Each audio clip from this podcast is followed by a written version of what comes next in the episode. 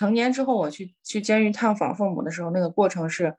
很难过的，路程啊，交通啊，就耗费我很长的时间。我要从我们的老家，然后坐火车到西安，然后再从西安坐交通到车站去，然后再从车站换交通工具，再到他那个地方去。到了地方去呢，你还要再步行大概二十分钟到半小时到他的监狱去。那时候看望我父亲的时候，就是整整一天的时间，天没亮出去，天黑了才回到家，很疲惫，然后你也没有时间吃饭。但是每一次看到他那个状态，都是让我很痛苦的。一天的时间去他去看他，然后你们只有半个小时的时间通话，就是隔着玻璃用电话去接见。但是这半个小时每一次我都很痛苦。我去看望他们，我觉得是。出于我对他们的孝敬也好，我觉得我要去看他们。但是我看到他们之后呢，就像我爸，就是他就会给我很多抱怨，给我很多压力。他告诉我里面的生活，回来的路上我都非常的痛苦，我觉得好像天都要塌了，我就觉得这天怎么都是灰色的。Unhidden Light 是一档关注社会发展、商业与公益、创新与多元文化的播客系列节目。每期节目以声音纪录片的形式。真实的记录与呈现复杂性议题，并寻找那些为社会进步而努力的创新解决之道。刚才的故事讲述者叫月月，第一次见到月月是几年前的一次相聚。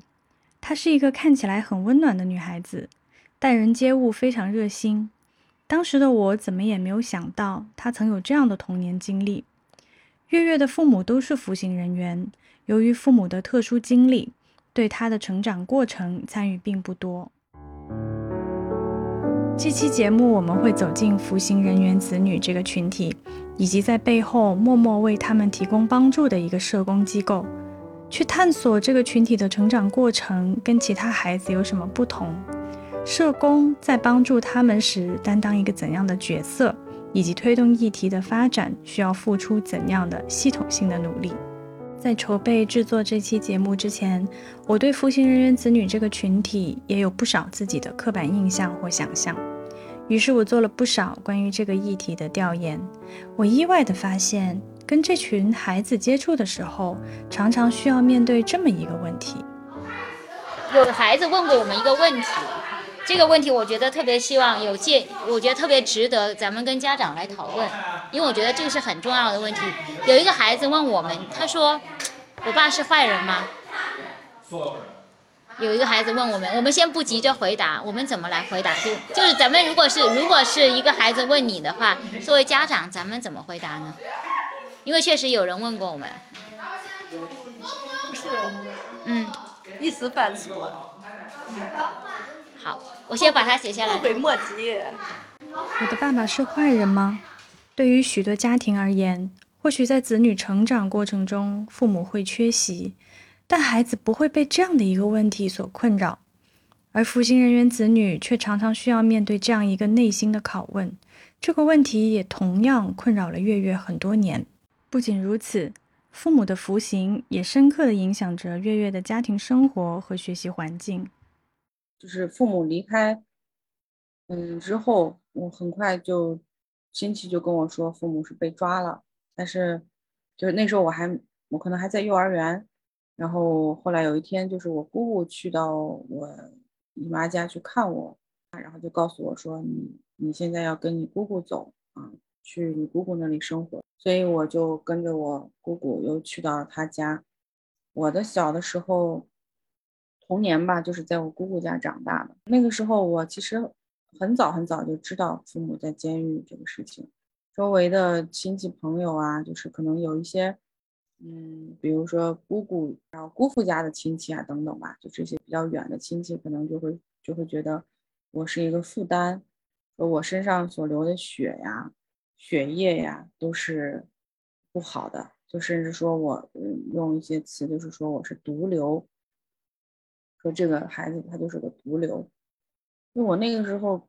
不明白我到底做错了什么，出生之后一直都没有户口，然后我姑姑就为了让我能够入学嘛，然后就买了一个户口。那个时候我们买了户口之后再去学校报名，没有办下来的时候又要去上学，然后学校当时就不接受，嗯，然后我姑姑就跟他们解释，我印象很深的是，他就带着我，我站在他身边，他就给我们的老师说，说这个孩子很可怜的，他父母在监狱里，爸妈在坐牢，没人管，嗯，他现在在在我家，我养着他，嗯，没办法的，你们不管他就没人管了，没人管他，我把他送到哪儿去啊？我把他送到监狱去吗？从我入学的时候，我印象就很深刻，他就会跟我的老师去讲这些困难，所以那个时候我就就觉得很羞耻，和别的孩子不一样，可能看到老师就就想躲开老师，我也很怕别人会知道我的这些家庭情况。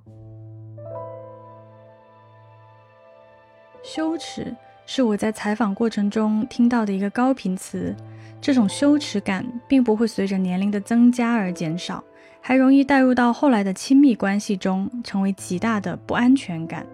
后来，嗯，就是，就是我觉得可能自己的家庭，自己的父母是这个全世界最差的。那我觉得我自己只能去，呃，找一个可能比我环境条件更差的，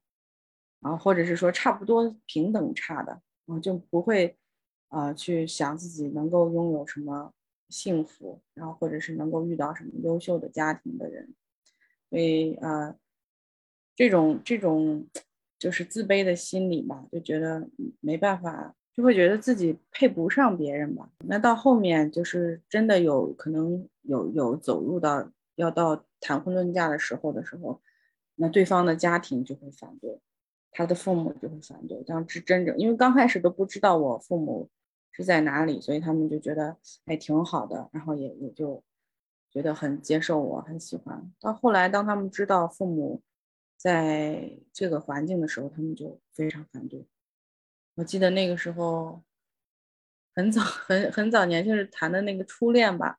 他父母后来就是甚至就是用死来威胁他，不能和我在一起。所以我觉得。在走入到婚姻里这个问题上，就当时可能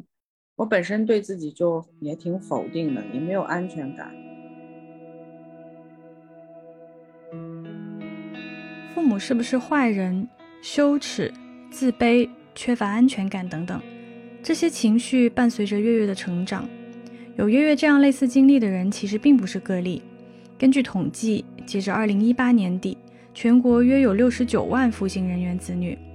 跟留守儿童相似，由于父母服刑，他们的成长过程中缺乏监护人的照顾，容易出现行为偏差，例如逃学、厌学、不回家，或者容易受到身边的不良影响，甚至处于危险的处境中。他父亲是那个有吸毒，然后后来有戒毒，但是好像因为，嗯，戒毒好像进去。有两次，还两到三次。因为当我跟这个孩子，嗯，熟悉起来哈，跟他认识之后，他父亲没有多久其实就出来了。然后这个孩子他他家里是个组合家庭，嗯，他他和他弟弟属于是同父异母，嗯，然后现在他，嗯，他妈妈现在不在他身边，而且他妈也不是，也不想见他，他对他妈也没有感情。所以他主要的养育人的话，其实是这个孩子的奶奶。及到现在目前的话，他爸又有了一个新的女朋友，主要还是靠他奶奶关心他、养育他。第一次参与志愿者活动的时候是在前年的十二月份，当时的话，其实到场的孩子不多，六七个。这个孩子能够好像能关系能走近哈，然后愿意跟我说话呀，或者一块跟我做游戏，一块嗯谈他的生活什么的。后来几次参与志愿者活动，这个孩子都很积极的参加，他很想参加，特别有热心。慢慢就真的越来越熟了，发现他还挺想跟我联系的。也有一次说他一个不太好的经历，他爸不是有一些不太好的朋友嘛，因为都是吸毒的人，对对这个孩子有一些嗯不太好的举动。这个孩子当时先跟他父亲打了电话之后，然后就跟我打电话了。我跟商量之后就。看要不要采取强制报告。刚才分享的人叫红娇，他现在是一名专业的一线社工，目前在一家专门为服刑人员子女提供帮助和服务的社工机构工作。而故事中提到的强制报告制度，是根据我们国家的法律规定，当教师、医护人员、居委会工作人员等发现未成年人受到侵害或面临侵害危险后，必须主动报告、依法报告。红娇告诉我，许多家庭，尤其是父亲犯罪后，很多母亲会选择离开，因此家中的未成年人除了容易面对危险以外，家庭关系也十分疏远。和众多服刑人员子女一样，在月月的成长过程中，与父母的关系比较疏远。直到有一天，他遇到一位从事社工行业的老师，使得他和父亲的关系出现了转机。我之前跟他就是说，啊，你要好，你你要注意身体啊，你要在这里面多锻炼呐，啊，你要好好吃饭呀，然后你要不要想那么多呀？然后我爸给我的回馈就是，饭吃不吃的不可口，就没有他想吃的东西，每天有时候甚至就是吃不饱。锻炼，他就说就这么小点空间啊，几个这么多人，我怎么锻炼？每天就下楼时间都有限，你你想的简单啊，你说的简单。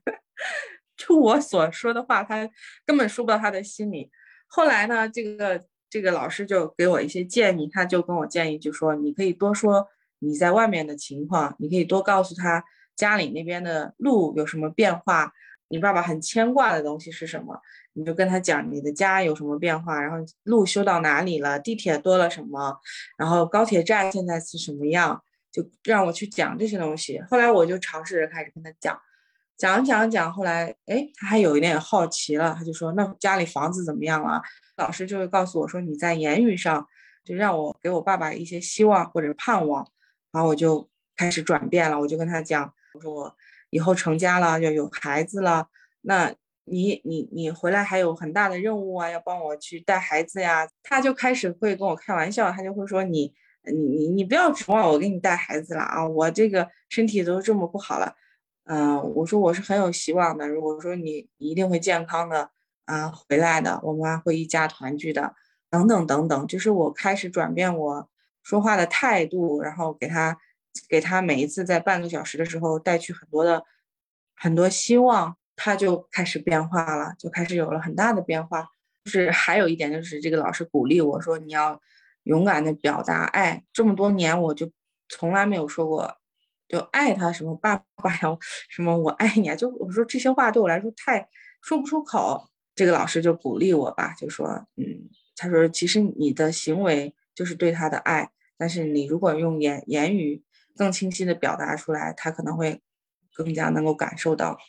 突然有一天，我记得是三月八号是妇女节的时候，他就给我打电话，他说他们今天有啊，他们监狱就是有有一个活动，就是让。每个人可以给家里的呃女女性打电话，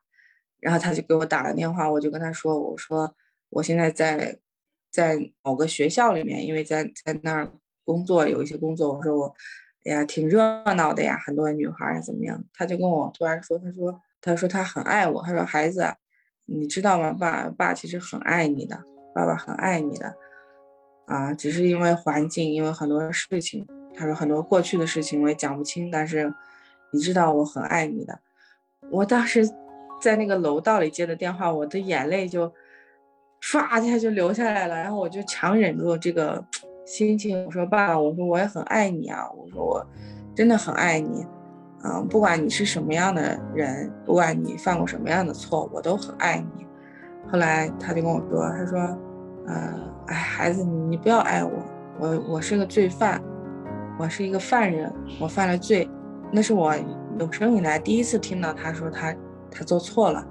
现在受到这样的惩罚。他说只是觉得我，他就说只我只是觉得害了你，没有给你一个好的生活，一个好的家庭。我只是觉得对不起你。我那个时候我真的我说我，我从来没有听过他他道歉，我也从来没有听过他承认他做的事情是错的。我第一次第一次听到他他这样跟我说，我就赶紧就是就说我说爸爸我很爱你，我真的很爱你，在我眼里我说你也是最好的父亲。我说人是犯了错，人犯了罪，但是我也愿意原谅原谅你。我说我从来没有没有没有恨你，没有没有怎么样。我说你你有你作为我的爸爸，我很骄傲。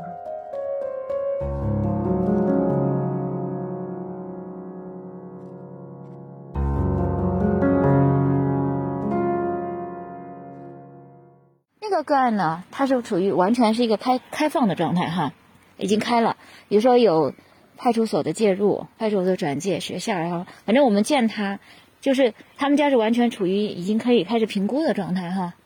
那个那就是评估、确定目标、制定要往外往下走的状态。然后你看他上次不也来参加活动了嘛？所以他其实我们把这个叫做活跃性的个案哈。那这个个案呢，它就是一个不活跃的个案，它不活跃。它不活跃呢？一般来说，按照个案工作的一个原则，就是说，你接转介了一个个案，我先试着去跟你联系，就接案哈。我接案，如果我发现接案，这是陈琳日常工作的一天。她和红娇是属于同一家社工机构的同事，他们都来自复合。复合是一家专门为服刑人员子女及其家庭提供专业社工服务的机构。复合成立于二零一零年。成立之初是为了更好的帮助这些不被大众看见的孩子，帮助他们获得生活保障，争取受教育的平等权利，以及恢复家庭关系。但是要达到以上的目标并不容易。在帮助这些服刑人员子女的过程中，社工机构除了始终如一的爱心以外，专业化也必不可少。有，因为每一个家庭的情况也不一样。每个家庭的情况不一样，但是呢，每一个家庭、每个孩子的情况也不一样，所以呢，而且就是我想，每一个家有自己做决定的权利。对，你想作为家长，你们有权利说我决定怎么说。但是我们想今天是想把大家的想法放到一起，我们一起来看看，你觉得哪一个是让我的孩子是以后能够在别人面前是有底气的？还有哪一个是能够帮助他的？接下来跟我们分享的是丽丽，她认识复合已经有三年多了。三年前，她的丈夫因家暴而入狱，她的孩子当时年纪还小，无人照顾。在一次活动当中，丽丽认识了复合的社工，嗯，对我帮助挺大的，帮我联系了一个机构。像我不是视力不好吗？我那个时候出事的时候脸上也有钢板，他们给我找了一个医院，像我做手术的都是给我报销的，还有我手安了一个假肢。那个机构都是给我报销的，然后在娃这方面，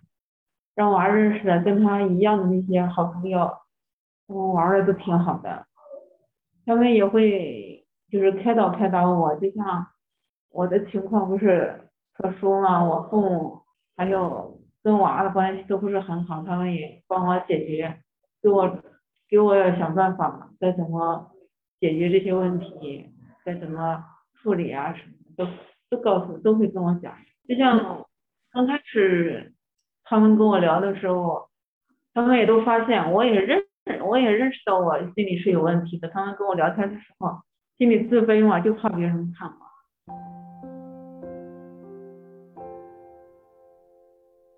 其实采访完丽丽以后，我的心情很久无法平静。她是一位非常坚韧的女性，虽然交谈过程中话不多。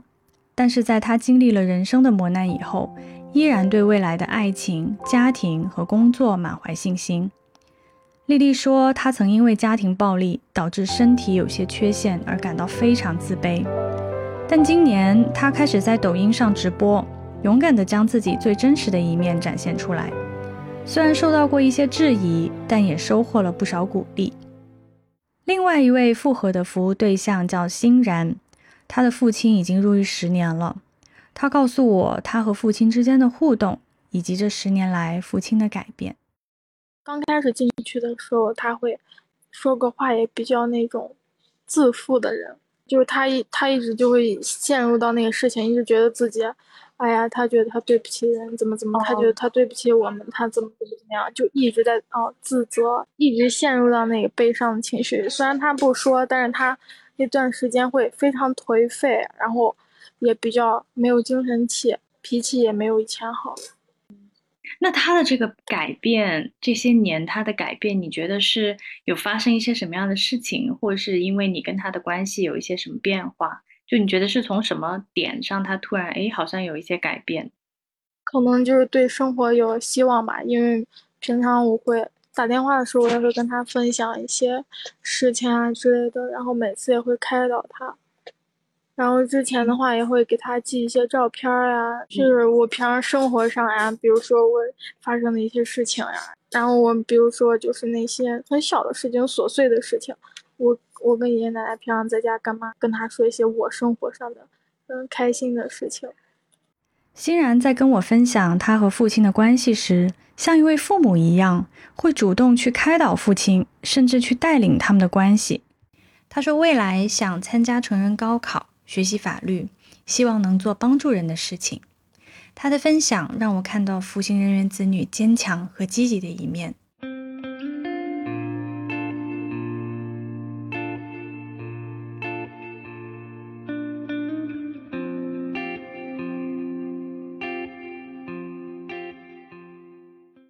作为一个社工机构，除了直接提供社工服务以外，复合也致力于推动系统性的改变。他们积极寻求与街道、社区、法院以及高校的合作，同时也通过培训志愿者，让更多人参与到关注边缘群体当中。他们其中一位合作伙伴永鹏，是西安某区的街道工作人员。他在日常工作中需要对所在的街道和社区情况进行摸排，而在这个过程中，他发现了一些特殊的家庭。在我们辖区，其实有。有最起有三个孩子，他一个一个是爸爸，因为嗯呃犯犯呃犯事情以后，呃孩子是跟爷爷奶奶在一块生活，呃另外一个孩子是爸呃他爸爸因为有吸毒史，然后经常强制戒毒，孩子也是缺少缺少呃监嗯就是也是由来。爷爷奶奶监护，还有一个是由是由姑姑监护，就是在当时我们对这些家庭当时进行了一个社会救助，就给他们办来了低保还和临时救助，但是最后我我们发现这些孩子得到物质方面的帮助以后，其实他们的心呃就是其实他们作为孩子在成长过程中，他的心理其实也需要疏导。就是刚才我上面提到的，就是有一个孩子的爷爷奶奶不是，呃，就提到孩子不是爱沉迷网络，呃，就是爱玩手机，沉迷网络游戏，就是跟孩子的呃跟同学的交往中沉默沉默寡言，不太善于交流。就这个情况以后，当时复合介入介入以后，他们的专业社工，专业社工是一个小帅哥，呃，那个呃是个。刚刚嗯，那个他们的社工是一个，这个服务对象也是个男孩嘛，对，最后他们就跟跟呃把这个社工称为哥哥，然后就最后这个情况我是跟他爷爷奶奶了解的，就是跟这个他们加了微信以后，平时交流比较多，平呃定期还呃打那个视频电话嘛，所以他们这个这个社工在家家访中。我听爷爷奶奶说，给孩子就是辅导辅导一些，有时候辅导作业，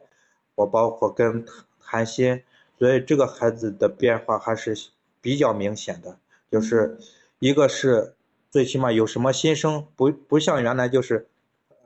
在网络游戏中寻找这种呃倾诉或者啥，现在就是爱跟这个社工比较呃聊的比较多一些，对游戏。对于呃游戏，也就是原来是周内放了学都要玩游戏，现在游戏玩的相对少了，然后性格慢慢也开朗了。复合的另一位合作伙伴，西北政法大学的王鹏飞老师，也在自己的课堂上，通过邀请社工领域中的实践者，让学生们对法律的认识不仅仅停留在课本里概念中，而是法律如何真实的影响这个社会。我的课堂是名字叫刑事执行学，啊，就是主要就是说讲监狱、讲社区矫正，这是它的核心内容。嗯，然后嗯，因为讲到监狱这一个部分的话，其实目前来讲哈，就嗯大学生来讲，嗯，因为监狱的封闭性，他们很难接触到监狱里面的一个情况。也很难去了解到。所以其实监狱对于他们来讲，或者说犯罪人群体对于他们来讲呢是比较陌生的，啊，也比较神秘的这样的一个存在。那么在这种情况，你像服刑人员未成年子女，如果你不知道服刑人员是谁的话，那么这未成年子女的情况你就更不可能去了解到。而这一部分儿童啊，往往是处于对啊生活的困境之中，是需要我们去关注和帮助到的。所以我会给他们铺垫一下，呃，这这些内容，然后邀请到陈林老师给我们的学生去进一步的讲，说这里面实实在在的一些故事。呃，所以我们同学就是感受到就很震撼，啊，然后也感受到啊，这些孩子啊，实际是这样的一个情况。因为像只有真正去参与到帮扶工作中的，像陈林老师他们，才能够讲出来，哎，实实在在的这些故事，所以能够让我的学生们就是有一个啊真真实的这些这种感受啊，说现场对吧？这个听聆听陈林老师的讲座，哎，感受到很很大的冲击。也感受到这些孩子实际的生存的困境，需要去我们去帮助他、关怀他。去这些未成年子女，对吧？他遭受到了他的生活环境中出现了这样的问题，或者说有这个苗头的时候，可能我们需要及时的去介入，就能够解决这样的问题啊。比如说父母有这样的一个呃家庭的虐待行为，对吧？我们卫保组织啊，我们的社会组织可以及时的去介入。就是我们如果能够提前的，就是介入的话，给未成年人去营造这样的一个比较好的环境，切断就是家庭中的不利因素对他们他们的影响，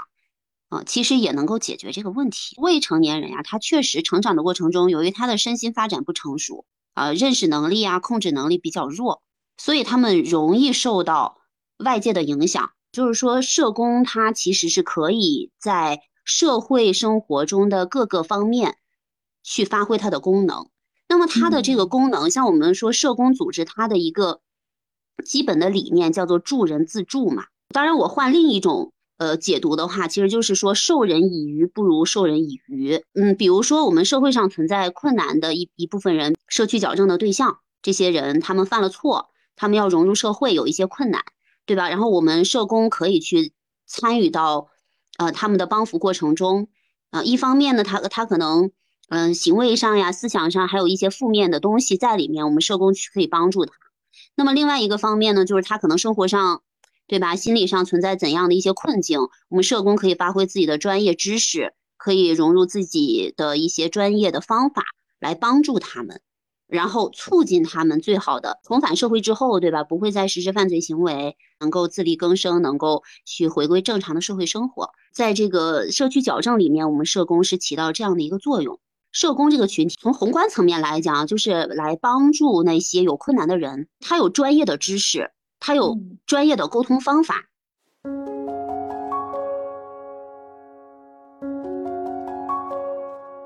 故事说到这里，大家应该很好奇，月月后来的人生发生了怎样的改变？他和父亲之间的关系又有怎样的发展呢？对，后来，那那个时候我的思想也转变呢，我爸爸也转变了，当然我妈妈那边也有很多的转变。我突然明白了很多东西，所以我也明白，我过去我愿意把我的很多的经历经验，也许它是嗯很有价值的一些研究的地方，我就愿意去。呃，放在这个机构，因为我也看到这个机构，它它真正的是为这些孩子、为这些家庭去发声的，所以我就 加入这个机构。加入机构以后，月月正式成为一名社工，服务那些跟自己有相似经历的孩子。他跟我说，因为他的经历，让他能更好的体会和理解这些孩子正在经历些什么。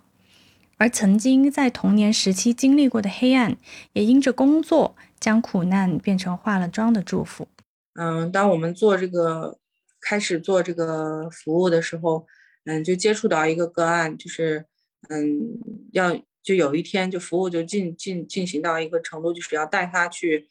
嗯监狱看望他的父亲。那我们前期就做了很多的准备，因为嗯有合作的机构，然后也要跟监狱联系，包括车辆啊。时间呢？等等，还有其他的家庭要一起前往嘛？还要协调这些其他家庭的时间，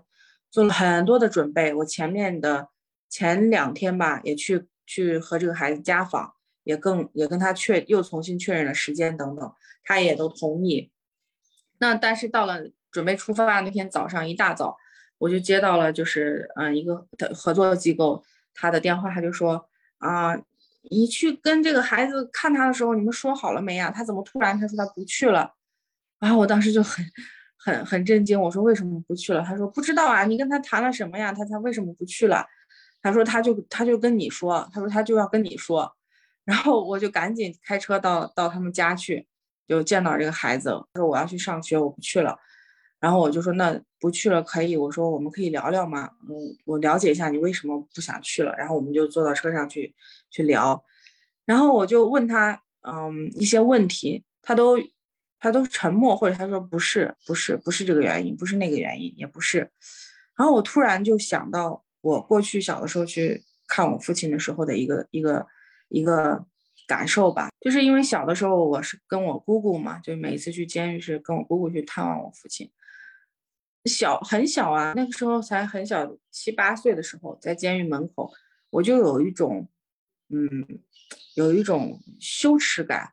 所有的家属站在那个马路边去排队，你要一个一个的进去，我就觉得路上的行人怎么看我。然后到了去排队跟狱警见面的时候，见狱警是怎么看我，他们的那个态度啊，让我感受到我也像一个犯了错的人一样，我也像有错的人一样，我就觉得我我我父母是罪犯，那我也应该承受这样的不公平的待遇，因为你要排队的时候，那个时候的设施也很简陋，然后你见到狱警他的很多一系列的问题。那个时候呢，那个时候他们的狱警的态度非常不好，就让你觉得自己也很就应该去去低声下气的去怎么样？我才很小，我就有这种感受。那你见到父亲之后，周围又有很多的服刑人员，就会有一种又会有一种恐惧感。那个时候，因为那个时候监狱的设施的问题啊原因，就大家就都在一起去会见，然后周围的人怎么看你？那些服刑人员的眼光。啊，怎么看你？你从这儿走过去，很多人就看你，让我让我很小，我就感受到很恐惧。那我就突然有回忆到那个时候我的心里，那我就问他，我说你是不是担忧啊？去看你父亲的时候，旁边会有很多人投来异样的眼光。哎，他不吭声了。然后我就说你是不是担心啊？狱警会呃对你提很多问题，或者是怎么样？他都他也不吭声了。后来我说我说我我的我说我我如果我问的对的话，你可以用其他的方式回应我。他就点了点头。啊，我一下就明白了，原来他心里其实担心的真的就是探监的那个环境和和和和他所要遇到的事情，就那个场合等等。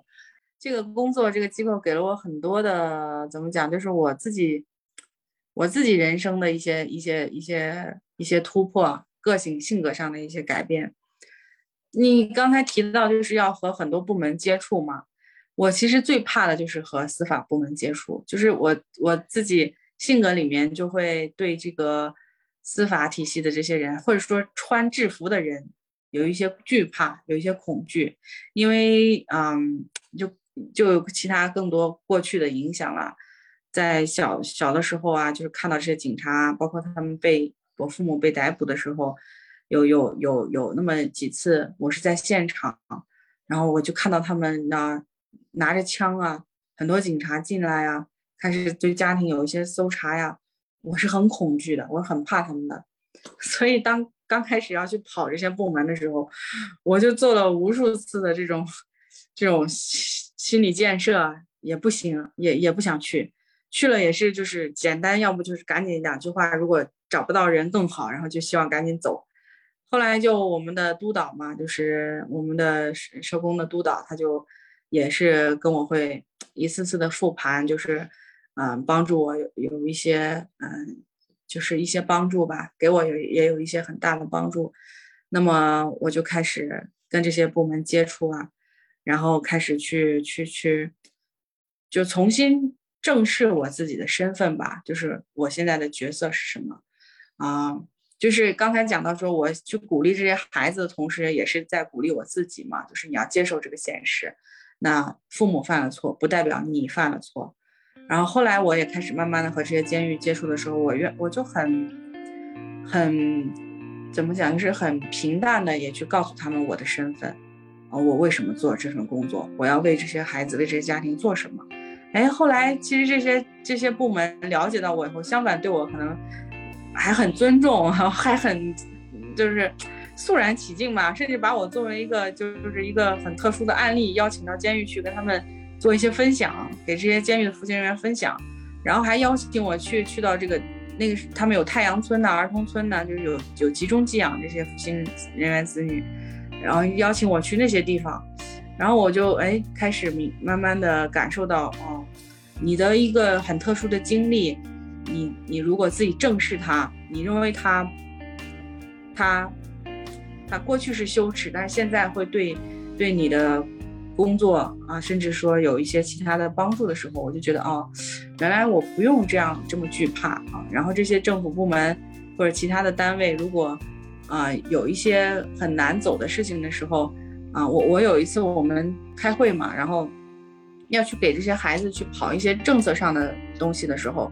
我就觉得过去的我的经验就是，哎，肯定不行的，不可能的，这个没办法的。后来我们就在开会的时候，我们督导就说，那我们就试试吧，我们试一试吧。我这个试一试啊，其实对我那那几年开始，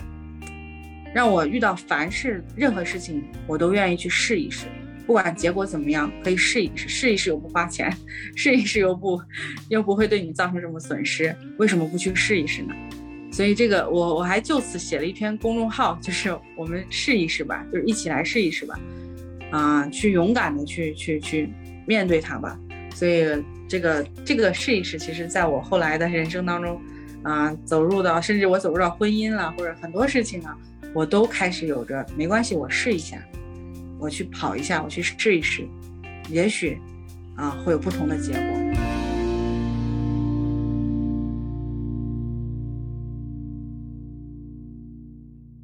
在节目制作的过程中，复合也在积极推动跟政府的合作，在政策建议上取得了重要的进展。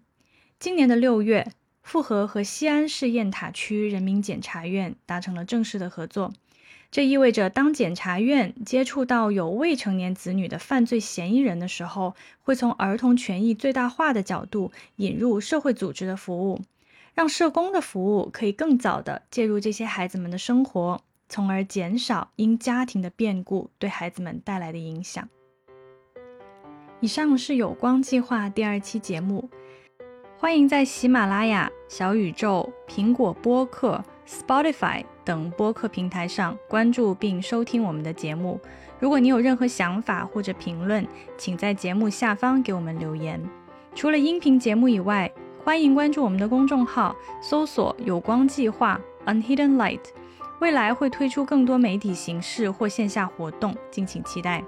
如果你对节目中提到的公益项目感兴趣，希望成为志愿者或者为项目进行捐赠，请在节目下方的文字介绍中。找到对应的机构信息，并主动联系他们。我是这期节目的主播艾菲，我们下期再见。